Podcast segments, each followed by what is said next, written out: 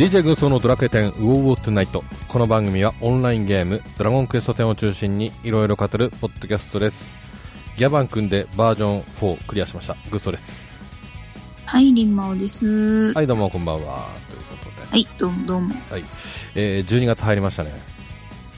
そうですね、もうあっという間でした、本当に。ねもうこの月の話するともうあっという間というね言葉我々出ちゃいますけども本当その通りでして ねもう12月ですよ、ねえ、もうなんか、この間まで、うん。ねえ、なんか半袖着てたような、半袖着てたはちょっと言い過ぎかな。なんか長袖1枚ぐらいでちょうどよかったはずなのに、もう今じゃ薄手のコートじゃ寒いってうんうん。思うぐらいですね。いやそう、だ。まあそ、そっちはもうそん、それどころじゃないんでしょうけどね。まあね。うん。うん。まあそうですね。共通してもうちょっと言うと何？ドラクエ35周年ですよってね言ってましたけどね、うん。そういった月も5月なわけでその5月からもねあっという間みたいなね感じもしますけどね、うん。うん。えーそんなドラクエ35周年の時に確か、えー発表されたかと思うんですが、えー12月1日からドラクエケシケシが始まりましたけども、えー、山さんやりましたか？やってないです。あら、珍しい。たまたま？あえーちょっとやる時間がない。あー、興味は？あんまりない。あれ？あれ？マジか。おうおうおまあね、まあ多くもありますしね。うんう。ん。あのーまあパズルゲームということでね、ちょっとやっているんですけども、うん。あの、ちょっと面白いです。へえ。あああの、本当暇つぶしにも良い的な。うん。ああ、なるほどね。まあそれ言うと、まあ多くもそうですけど、うん。うん。多くだと、ちょっとここまでいかないとこれが進まないとかっていう場合もあるじゃないですか。そうですね。やっぱり多くなんで歩かないと進まないっていうのは結構ありますね。歩いてなんぼですからね。えうんうん。えで、まあ、えーと、ケシケシの方だとパズルゲームなんで、まあそういったのはなく、うん、うんうん。っていう感じでね。で、こう、解いたか後のこう爽快感っていうのもね、ちょっときちんと演出がされてまして。ええええうん。まあ、課金はしないですけどね。あの、ウォークがあるんで。うん。で。スケシの課金要素ってどういうところにあるんですか？課金要素何だったかな？じちゃんと調べてはいないんですけどもあれかな？時間かな？回数決まってるんですよ。はいはいはいはい。あのこの一ゲームについてできる回数っていうか。何回消せるよみたいな感じですね。そうそうそう。で、うんうん。また何時間か経てばまた5回分できますよみたいな感じでできうんる、うん。うん。この回数を増やせるとかかな、まあ、無償でできなくもないんですが、うん、あとあれだ。ガチャ要素がありますね。うん。ああ、ガチャあるのね。まあないわけないよな。うんそうそうないわけがないんだけど、うん、そこでちょっとお金かかる的な感じかなうんなるほど。うん、なんかその辺のね雰囲気っていうか、まあ、ドクターマリオのアプリ版もあるんですけどそれになんか似てる部分がありますかね、この回数制限があるっていうか、おー。うん、ターマリオをちょっと思い出したなっていうような感じですどうですか？続きそうですか？かねうん、うん、続きそうですけどいつまで続くかはちょっとまあ出たばかりなんでね。うんうんまあのんびりやってみようかななんて思いますけど。なんで、うん。もうこれ決まってんのかな？もうねちょっと消し消しにあやかってその本物の消しゴムとかも売り出すんでしょうね。これね。うん。まあ、出るでしょうね。うんそうなればねこううまい商売だなというようなねううんん感じになりますけどね結構ねあの出てくる消しゴムも可愛いですからねスライムとかそうですね。デザインはすごい可愛いなとは思ってます。うん、そうですね。うん。まあ、なんですかね、最近のスライムはよく喋るっていうね、うん印象ありますかね、スラミチ君というね。確かに。うん。ね、うん。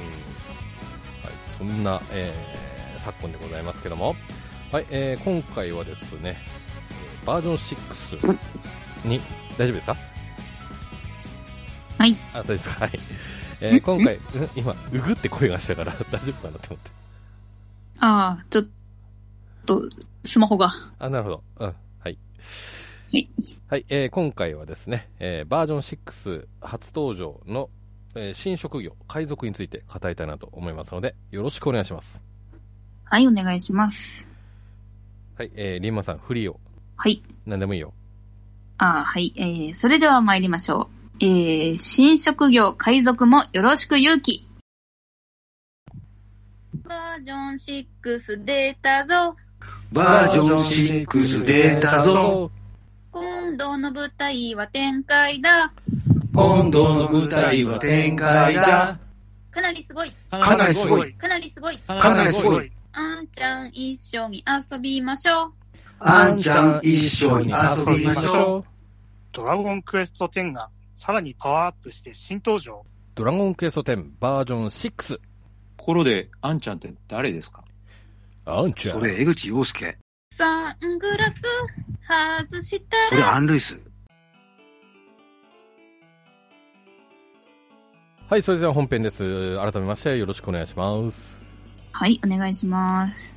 はい、えー、海賊ということなんですが、いどうですか？こう、バージョン6始まって、速攻手につけた感じですか？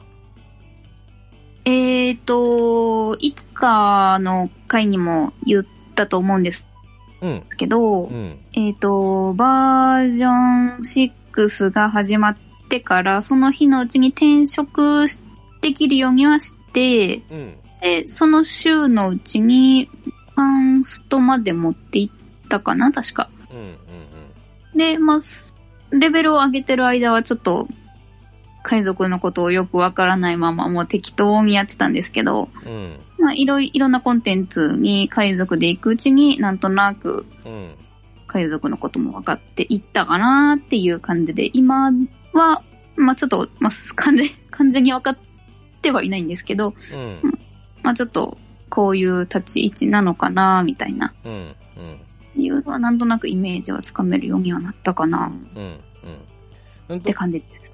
クエストは？あ、クエストは、えっ、と、もちろん全部やりました。終わりましたか？うん、うん。はい。うんと、私もまあ同じような感じですかね。うん。まあでもまあ早い段階ではまあカンストさせたかなというようなところでございます。うんと、ギャバンクもそうですね。うん。早い段階でっていうような感じで、まあほぼ、ほぼカンストまで、えーやったというようなところでございます。クエストも終わってますね。大体、あの、防衛軍で使ってるというような感じでございますね。ほうほうほうほうん。の方がちょっと能力分かりやすいかなって、ね、ちょっと印象あったんでね。はい。えー、ということで、海賊とは何ぞやということから始まるんですが、うんと、えー戦闘中に大砲を設置しまして、大砲は定期的に弾を出して正面にいる敵にダメージを与えますと。銃を使った特技には麻痺、スタン、恐怖の状態以上の追加効果があります。コーラルレインやメイルストロムなどの呪文も使えますということです。で、装備は、まあ、鎧じゃなくても服か服系ですね。う。うんうん。レンレンジャーとかが来そうなやつとかですよね。あ、いやけ、レンジャーじゃなくて、道具使いとか、盗賊と一緒ですね。あなるほど。はい。はいで、武器がブーメラン、斧、弓、探検、小立というところでございますけども、うんと、まずここ、結局、リーマンさん武器何も持たしてる？えっ、と、斧とブーメランうをん。持ってることが多いかな。ちょっとまだ何を持ったらいいかっていうのはわかんないんですけど、うんうんうん、私は二つですね、その。うん。まあ、俺ね、弓とブーメランにしてるね。ほうほうほううんほ。まあ、ブーメランは大体、あの、防衛軍い、ね、あの、行ってますんで、ブーメランでちょっと片付けてみたいな感じですかね。うん。う。うん。まあ、そういう意味では、斧でもよかっまあいいのかもしれないですけどもね。うん。はい。えーそして必殺技ウルトラ大砲置き大きな大砲置き11秒ごとに弾を発射して攻撃を4回4回だけなんですねこれねはい、えーダメージは通常の大砲のダメージプラス1000ほどということでございます、うん、必殺技こうきたかというような感じでしたけども。どうでしょうか？うーんと、うん。まあやっぱり面白いっていうか、必殺技の時のモーション、モーションなんていうんですかね。動きが結構うん。私的には好みだなって思ったんですよね。なんか、すごい、かっこかわいいですよね。すごい銃で上バンバンバンバンバンって打って、で、うんうん。すごい顔もキュッキュッってなって、うんうんうん。なんかすごいか、かわいくて好きです。うんうんうんうん。あの他の必殺技と違ってあの紋章的なのは出てこない？タイプですよね。ん？ど、どういうことだろなんかほらなんかエフェクトっていうのかな？こう演出でこう紋章がなんか何らかしら出るじゃないですかこうなんだっけえーっとね例えば道具使いとかかななんかブワンってなんか出るじゃん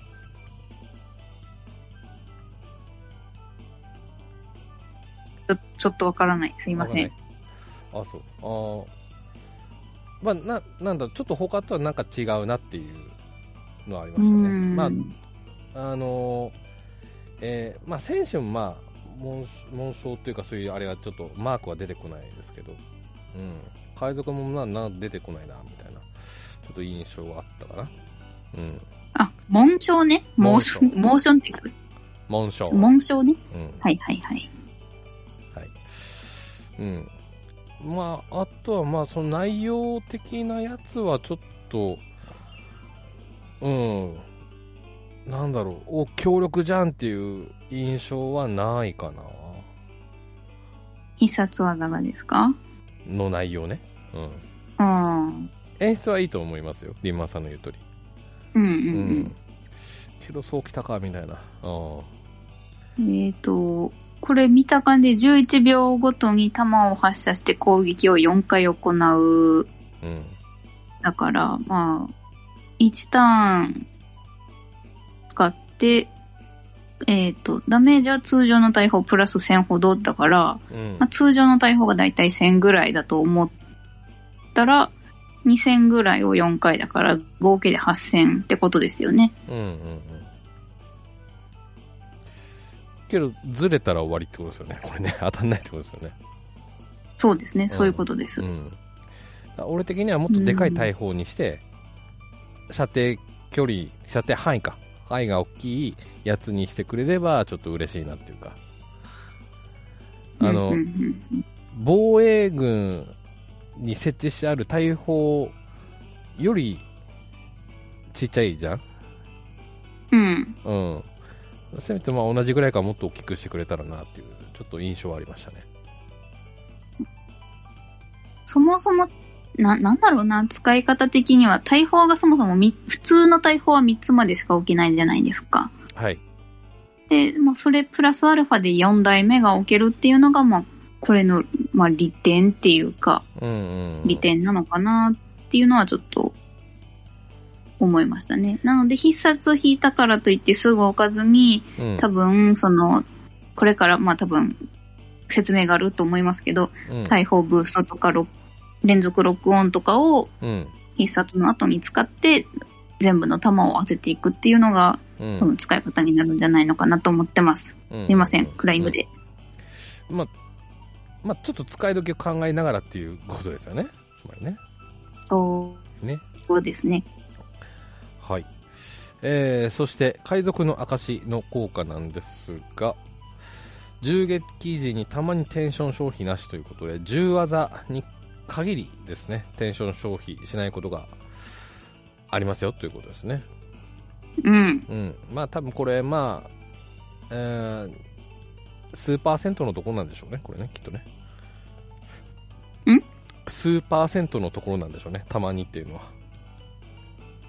数パーセント？5%とか2%ぐらいの確率なもんなんでしょうね。うん。うん。はい、えー、それから呪文のところですね。まあ、レベル低いところはちょっと、えー省きますけども。うーん、まず、レベル69でバギムーチョを覚えます。チャージタイムは45秒。風属性のダメージ。74でコーラルレイン。えー対象と周囲に風ダメージ。まあ、えーバギムーチョと同じですね。うん。はい、80でメールストロム、えーこちらが自分の周囲に風ダメージ、えーこちらチャージタイム60秒。なんでピンピンク台風だっけ？うん。あれと同じですね。そうですね。うん。使ってます？これ。が、使ったことはありますけど、使えた試しはないです。なるほど。ウォーツあれはない、いや、なんか、私初めてメールストローム使った時に、あの、自分の周囲って知らなかったんで、うん、普通に透かしましたね。バッチャーンってやって終わり。そうそう、な、なんか、なんかなったで終わりました。水浸しにして終わりっていうね。そう。だけど風ダメージですっていうね。うん。俺やちょっと未だに俺ここちょっと引っかかんだよな。水っぽいのに風っていうね。ううんん。うん。まあ、水ダメージっていうのがない、ないですからね。うん、じゃあ特技でいいじゃんって思うんですけどね、もう。うん、はい。えー、それから、それから、スキルですね。はい。えー、砲撃スキルというところで。ここちょっとリーマーさんメインでちょっと、えー、説明をお願いしたいんですけども。よろしいですか？はい、えー、はい。はい、えーっと、えー、スキルはゼゼロから全部言ってっても大丈夫ですか？はい。一つずつ行きましょう。はい。えー、じゃあ、砲撃スキル。まず、まあ、スキル振らなくても使えるゼロポイントのスキルが、えー、大砲置きうん。です。これスキルの効果も続けて読み上げていいですかね？お願いします。はい。大砲置き。うん。自動で砲撃する大砲を設置します。ダメージは攻撃力割る3足す器用さになってます。ほう。うん。次。はい。あえー、あいいです8ポイント。ストップで、えっ、はい、と、クイックいきます。はい。えっとね、はいえーっと、これは3個まで OK ですよね。そうですね。ね。うん。で、えーっと、えっとその直線上にいる敵には全部食らうの感じでしたよね。そうですね。うん、ちなみに1パーティーで3つなので、1つのパーティーに海賊が2人とかいる場合は、2人で3つですね。うんうんうんうん。はい。ちなみに必殺技の大砲うん。は、それぞれ置けるので、うん。海賊4人で行ったら、最大7個大砲が置けることになりますね。うんうんうん。そうですね。で、こちら、チャージタイムが10秒となってましたね。えっ、と、説明が良くなかった。必殺のうん。でっかい大砲は、パーティーで1つじゃなくて、うん。1人1個持てるんですね。うんうんうん。はい。はい。で、えーその大砲機のチャージタイムが、えー10秒ということで。で、うん。うんと、なんだっけ、そのチャージタイムのあれ、短縮させるやつなんだっけクロックチャージですか。ですね。うん。それ使うと1秒なんですよね。まあ実質、ノーチャージタイムでつ置けるっていう感じですよね。そうですね。ね。うん。はい。うーんと、だいたいコマンドをやってから、3秒前後ぐらいで置ける感じかな。なあ、まあ、大砲置いて他のことやって、ちょっと待ったら出てきますね。そうですね。うん。うんうん。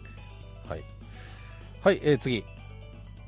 はい、次、えー、8ポイントで、樽投げ。うんはい、敵単体に1.5倍のダメージです。はい。うん。まあ、ちょっと正直、まあ、ネタ的なね、技なのかなってね、思いますけどもね。でね、あの、一時樽投げ大会っていうのはね、流行ったようで。ですね。えっと、だ、誰が、なんていうか、うん。発端だったんでしたっけ？なんかツイッターで、あれですよね。樽投げが使われてなくて、うん。みんな使ってみたいな感じでうん。始まったんですよね。あの、開発のエフェクト班の方がちょっと嘆いていて、それを青山さんがちょっと、あの、呼びかけてで、樽投げ大会が始まったという感じですね。そうだそうだ。そうそうそう。はい。はい、次お願いします。はい、えー、16ポイントで、えー、全職業で力がプラス5はい。ですね。次いきます。28ポイントで、しびれダンショット。うん。えー対象と周囲に雷属性の 2, 2倍ダメージプラス麻痺ですね。うんうんうん。はい。えー、ちょっと次もいきますか。はい。えー40ポイントで全職業で攻撃魔力がプラス10。はい。次もいいですかね。はい、どうぞ。はい。えー48ポイントで火炎弾ショット。うん対象と周囲に炎属性の2倍のダメージです。はい。はい。えー56ポイントで、えー全職業で器用さプラス10。うん。はい。えー70ポイント。攻撃ロックオン。うん。大砲の向きを変えて敵に狙いをつける。うん。まあ、そのままですね。ねはい。だ、大丈夫ですか？く、区切らなくて。どうぞ。はいえー80ポイントで全職業で最大 HP プラスな、あー HP プラス10ですね。うんうんうん。はい。次が、えー90ポイントで、えー怒り分回し。はい。猫分回しじゃないですからね。はい。怒り分回しですね。はい。周囲に2.4から2.6倍のダメージです。はい。これ最大が1999でしたね。これ、あの、テンションマックスだとしても。そうですね。うんこれは、あのチャージタイムのある技じゃないのでうん。うん。ですね。はい。はい。えー100ポイントで、えー呪文発動速度がプラス2%。はい。110ポイントで、えー3段ショット。うん。対象と周囲に0.5から0.35倍の攻撃が6回。うん。えー120ポイントで銃撃時2%でターン消費なし。はい。えー130ポイントで、えー砲撃ブースト。うん。大砲の行動短縮と、えーダメージアップ。うん。はい。はい。で、えー140ポイントで、えー銃撃時5%でテンション。うん。テン、テン、テンションアップですかね。そうですね。はい。で、150ポイントで、スタン、ダン、ショット。はい。はい。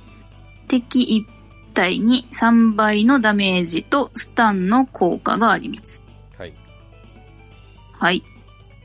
で、180ポイントで、恐怖弾ショット。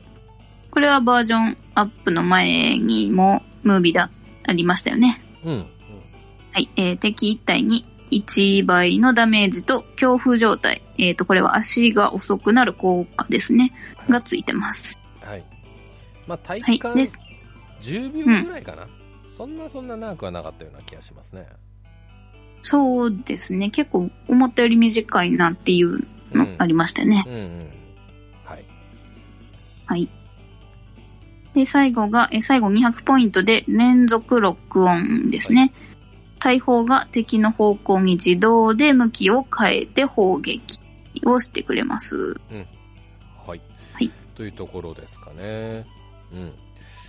うーんとね、ちょっと伺いながら、あ、聞きながら思ったんですけども、あの、麻痺させたり、スタンさせたり、えー、する技があるわけで、はい。うん、そういうのちょっと考えれば、探検持ちもありなのかなってちょっと思ったりしましたね、今。うん、そうですね。うん、うん、うん。いや、探検技使わないんだよっていう方は、まあ、使わない代わりに、うん、この特殊効果、異常効果目的で、えー持たしてるっていう人いるのかななんてちょっと思いましたね。うんうんううんん。し、まあ、それもありなのかななんてちょっと思いましたね。うん。リーマンさんどうですか？今読み上げてて思ったんですけど、はいはい。あの、スキルポイント4 40で全職業で攻撃魔力プラス10っていうのはあったじゃないですか。うん。なんか、あれですね。い一応、呪文もうん。使えますよ、みたいな。うん。触ってる感じ、バギムーチョとかで攻撃をすることってそんなになさそうですけど、うんうんうんね、まあ海賊だけに限らず他の職業でも攻撃魔力が上がるっていうことになるので、うん。うん。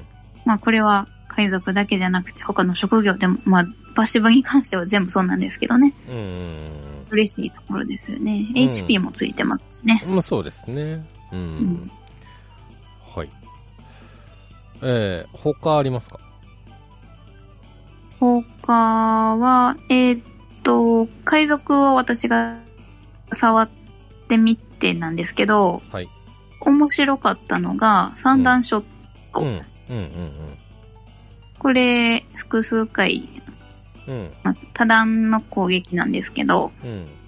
あの、ガルドドンに海賊で行ったんですほう。よ。ほうほうほう。チームの人に誘われてね。うん。で、構成がね、面白かったのが、海賊2にうん。デスマスターとうん。踊りなんですよ。ほう。うん。そう。で、戦い方としては、うん。踊りが会心邁進ラップを踊ってくれるので、うん。会心率アップした状態で三段ショットを打つっていう、ほう。はいはいはい。うん。すっごい楽しいですよ。それは何 ?1 だけの話？行ったのは1だったような気しますけど、2ぐらいまでならそれで多分いけると思います。うーん。なるほど。で、デスマスターが回復要因なのかな、そうですね。ね。うんうんうん。はい。なるほどね。うーん。リンマさんは海賊はどれで、ど、どのコンテンツでよく言ってましたか？えーっと、さっき言ったガルドドンに 多分一番よく行ってて、お、そう、お、さすが。三段ショット、そう、えっとね、踊りを入れると三段ショットを使うんですけど、うん、またちょっと変わった構成で、うん。うん。パラディンを入れて、パラディンが押してる間に、うん後ろ二人海賊が大砲を並べて、うん。ずっと大砲でガルドド狙い撃つっていう戦い方もあって、それでも行きましたね。うん。あー、ちょっとね、このレ時は、うんそう、三段は撃たずにずっと大砲使うんですけど、はいはいはいはいはい。うーん。なるほどね。で、あとは軍曹さんと一緒で防衛軍にも何回か、いっちゃって。うん。うんはい、来ましたね。あの、三段ショットなんですけど、メタル狩りの時でもね、有効な技ですよね。爆裂剣もいいんですけども。うんうんうんうん。ね。うん。はい。えー、それからそれから、まあ、装備ですね。はい。えー、装備は先ほどもお話ありました。盗賊、魔法、魔戦、えー、道具使いと共通ということですね。はい。うーん、まあ、おすすめとし、おすすめというか、どれがまあいいのかなっていうちょっと話になるんですけども、うん。まあ最新だとワンダラーズマントセット。うん。必殺チャージ率が1%上昇して回戦時に必ず早読みの杖の効果。えー、その次に100装備ですね。大解決の総消息。うん、必殺チャージ率が1%上昇して状態以上の成功率も10%上昇。えーレベル108装備、ドラゴンベスト、炎と土のダメージを軽減というところなんですけども、うん。うん。まあ、自分としてはこう、レベル100の大解決が、現実的なのかしらなんてちょっと思ったんですが。うん。うん。別に早読みはなーって、ワン、うん、ワンダラーズの早読みは別になーっていうね。うん。って思うんですけども。そこどうでしょうかね。どうかな確かに早読み欲しいところか。まあ、ピオリムとかルカギとか使えるのでうん、うんうん。まあ無意味とは言わないですけど、うん現状で海賊にピオリムさせたり、ルカギさせたりっていうところが私にはちょっとあんまり思い浮かばないのと、うん。あと大解決のこの状態以上プラス10%っていうのもすごいいいですよね。さっき、うん。あの、軍曹が言ってましたけど、その、ね、探検持ってうん。っていうことも考えられるので、うんそしたら、このプラス10%って嬉しいですよね、状態以上ね。そうですね。うん。私も軍曹さんと同じ感じかな。うん。うん。なるほどね。はい。うん。はい。えー、というのは、まあ、以上大体が海賊の説明になるんですけども、うん。どうですかね？なんかちょっと巷では弱いっていう、えーと声も聞いたり聞かなかったりなんですが、うん。うん。ただまあ自分としてはまあ公営職として見ればこういうもんじゃないかなってちょっと思って納得してる部分はあって、あの特に防衛軍は楽しい、これでいく防衛軍は楽しいかなっていう印象がありますけどもね。うん。リーマンさんどうでしょうかね。確かに、うん。海賊が一番ハマってるっていうところは今のところはないような気がしますけど、うん。まあでもね、まあ新職業ってやっぱり新鮮ですし、まあ何より楽しいじゃないですか、大砲を置いて使うの。なので、まあそういう意味ではすごい面白いし、いい、いい、いいと思いますけどね。うん。うん。うん。うん。防具とか武器とかも、うんまだなんか、これは海賊向けだなっていうのがあるわけでもないですしね。うん。うん。まあそうですね。う。うんん。で今度出てくる、もう、もうすぐ出てきますけど、パギーガルムだって、はい。もしかしたらね、海賊が強いかもしれないですし。そうですね。まあ、そこでの、ね、あの、活躍ぶりでちょっと、評価もまた変わるかもしれないですですしね。世間のね。うんううんんまあ、あとはまあ、他の職業でも言えますけども、あの、ね、必殺技もね、追加されますから。うん。うんうんうん。そ。こでもまたちょっと変わってくるかと思うので、ちょっと楽しみではありますよね。うん。うん。はい。えー、他ありますか？そんなところですか？特にないですけど、バギムーチョは、うん。もともと今まででスーパー、スーパースターしか使えなかったんでしたっけ？うん、うん、うん。そうですね。ですよね。うんななんか、先輩特急じゃなくなったなと思って。あーまあ、なくてもいいよねっていうのはちょっとあったな。まあまうん。あその、コーラレインしかりだけど、まあ、そこはちょっとセブンの名残的な感じで入れたかったんでしょうね、きっとね。うん、まあ、海賊といえばコーラルレイン、メイルストロムみたいな感じでしたしね。うんうんうん。いや、でも俺特技でよかった気する。うん。うん。なんか呪文呪文かーって感じですよね。そうそうそうそうそうそう。うん。かな？うん。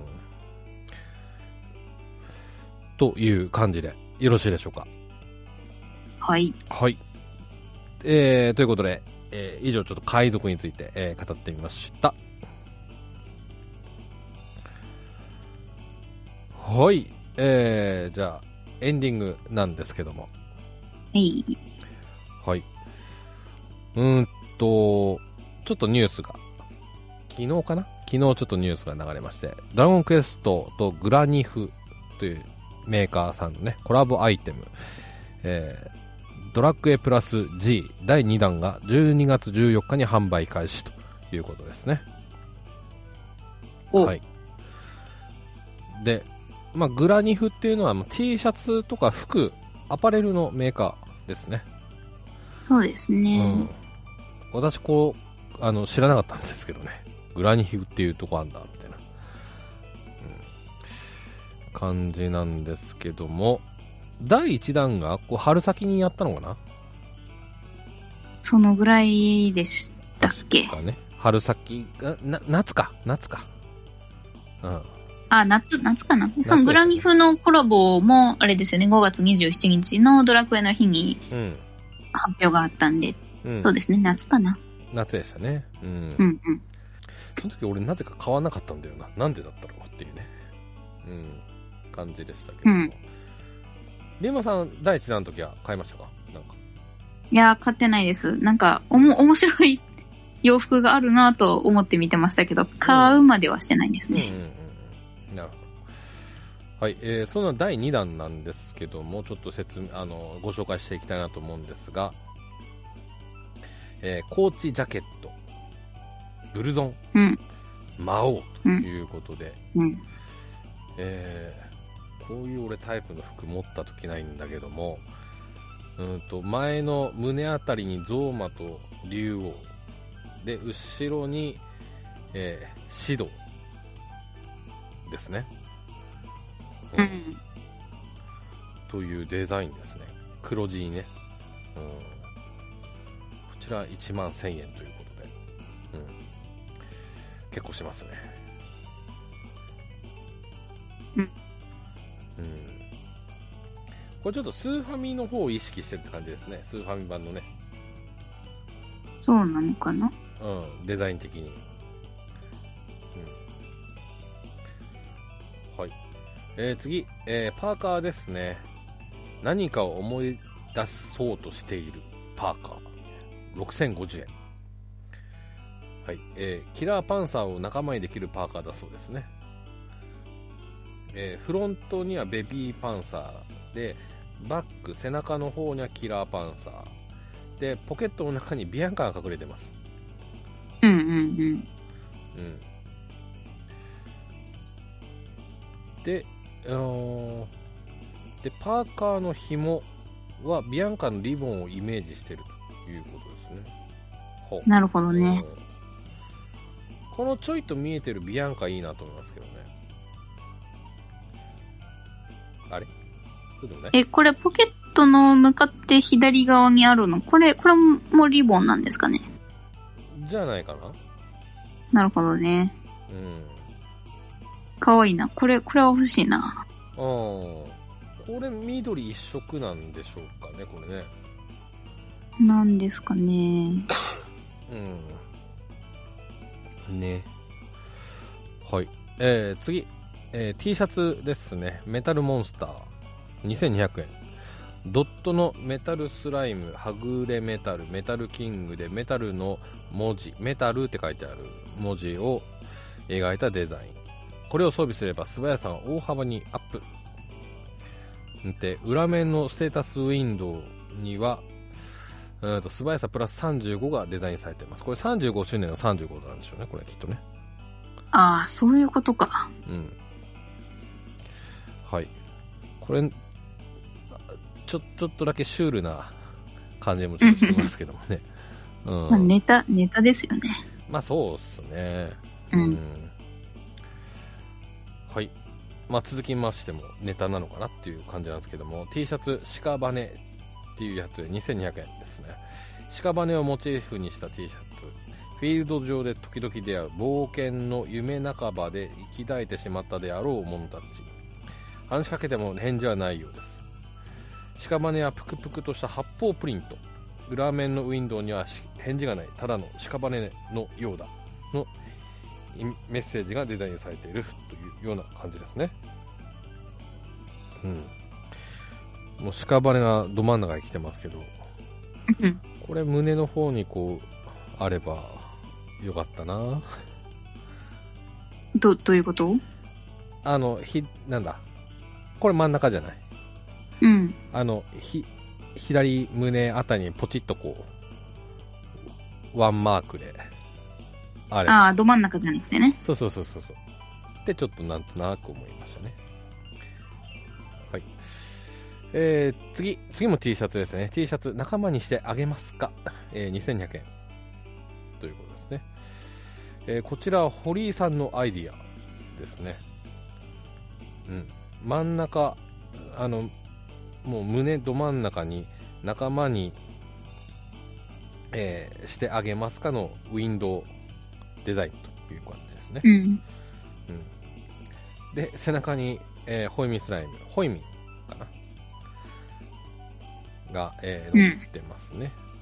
で、裏面のウィンドウには仲間に加わったのメッセージがデザインされてますというような感じですね。うん。うん。ネタっていう感じですよね。うん。まあでも、いい、いいですね。なんか、ドラクエらしいですね。そうですね。はい、えー次、長袖 T シャツなんですが、ロングスリーブ T シャツ、キングスライム3850円と、えーキッズ長袖 T シャツ、うーっと、キッズロングスリーブ T シャツ、キングスライム3300円ということです。えースライムが8匹合体すると誕生するキングスライム。胸ポケットにはキングスライムが隠れてますが8匹のスライムたちはどこでしょうか、えー草原のフィールド柄になっている背当てにも注目です。裏面のウィンドウはスライムたちがキングスライムになってしまったのメッセージがデザインされています、うん、というやつですね。う。うん。んこれちょっと甥っ子に買ってあげてもあげようかなってちょっと一瞬思いましたけ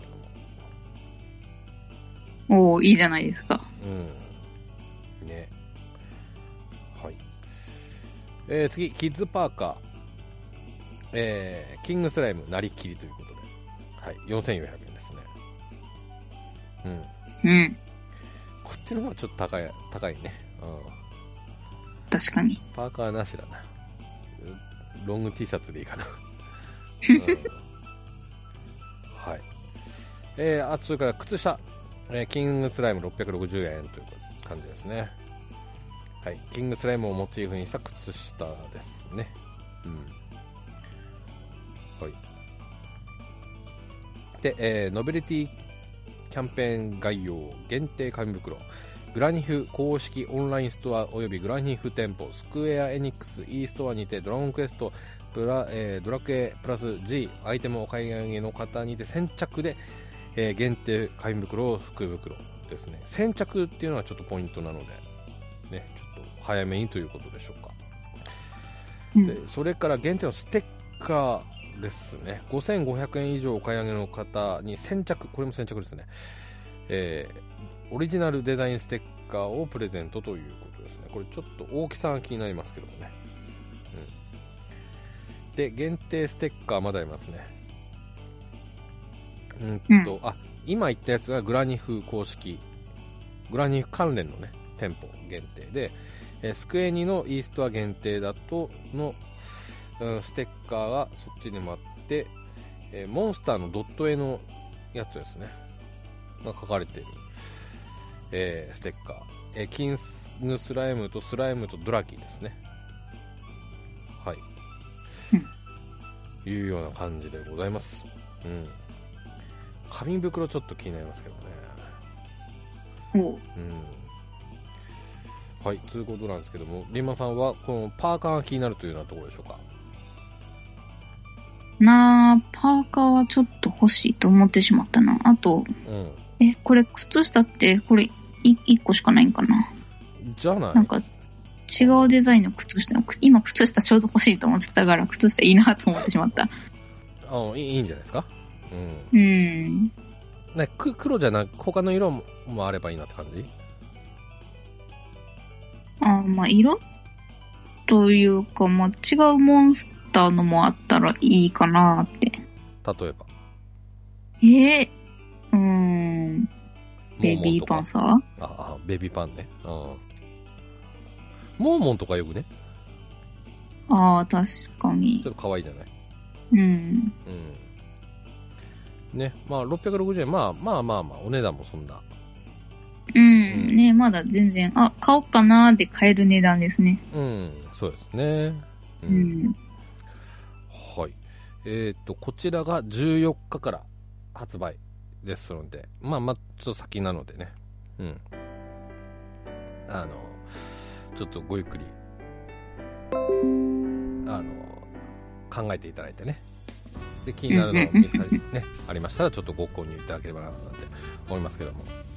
あ、でもね、はいえっ、と、7日火曜日から13日までの間、予約販売の受付を実施してますということでね。うん。うん、ああ、なるほど。この期間でもう決めちゃって買っちゃえばもう多分限定のステッカーとか紙袋はもらえるともらう可能性大ですねああ、じゃあやっぱり早いうちにもう決めといて予約をしといた方がいいってことですね。そうですね。ベストはそうですね。う、うんん。なので、えーぜひちょっと公式サイトをご覧になってみてください。うん。はい、えーそれから最後、えー、と番番組からお知らせでございます。うんと今年も年末年始連続配信をやります。で、えー、と今回は今回もですね5日間配信でございます。でうんと前回はですね、まあ、 B'z のちょっと、えー去年やったイベントにちなんで5 Airs っていうちょっとタイトルで、えーやったんですけども今回はウォウオ Radio GYM 20 UNITE というちょっと名前で、えー連続配信を決めたいなと思います、うん。おまあ、これもちょっと B'z にちなんでおりますそうでしょうね。うん。あの、GYM っていうのはですね、えーと、 B'z のライブツアーのタイトルで必ず、か LIVE-GYM ってつくんですよ。へえ。その GYM から取ってますし、えっ、と、 UNITE っていうのはですね、えーと今年、えーと、秋頃にですね、 B'z がミスチルと GLAY とコラボやったんですよね。そうなんですね。うん。まあ、対バンっていうんですけどもね。うん。あの、ビーズが主催者になって、やったイベントなんですけども、それのタイトルがユナイトということで。う。うんん。ユナイトってどういう意味か知ってます？ん？ユナイトってどういう意味か知ってます？ちなみに。えー、忘れました。あ、知ってたの？ね。まあ、まあ、一緒に的な感じです。あ、そうそうそう。だってうんアメリカの USA の U って United じゃないですか。その Unite ですよね。ええあの、ポケモンユナイトもユナイトですよね。確か。そうそう。うん。で、まあ、 B'z の場合は、えっ、と、ミスチルと GLAY とで UNITE したっつう、まあ、うんうん話で。うん。で、まあ、今回はまあ、うちの場合は誰とユナイトしたっつうわけでもないんですけども、まあ、ちょっと今年の流れに合わせてということでね、はいまあまあまあ。お届けしたいなと思いますので、ぜひお楽しみにしていてください。はい。はい。それでは、またお会いしましょう。では、さよなら。さよなら。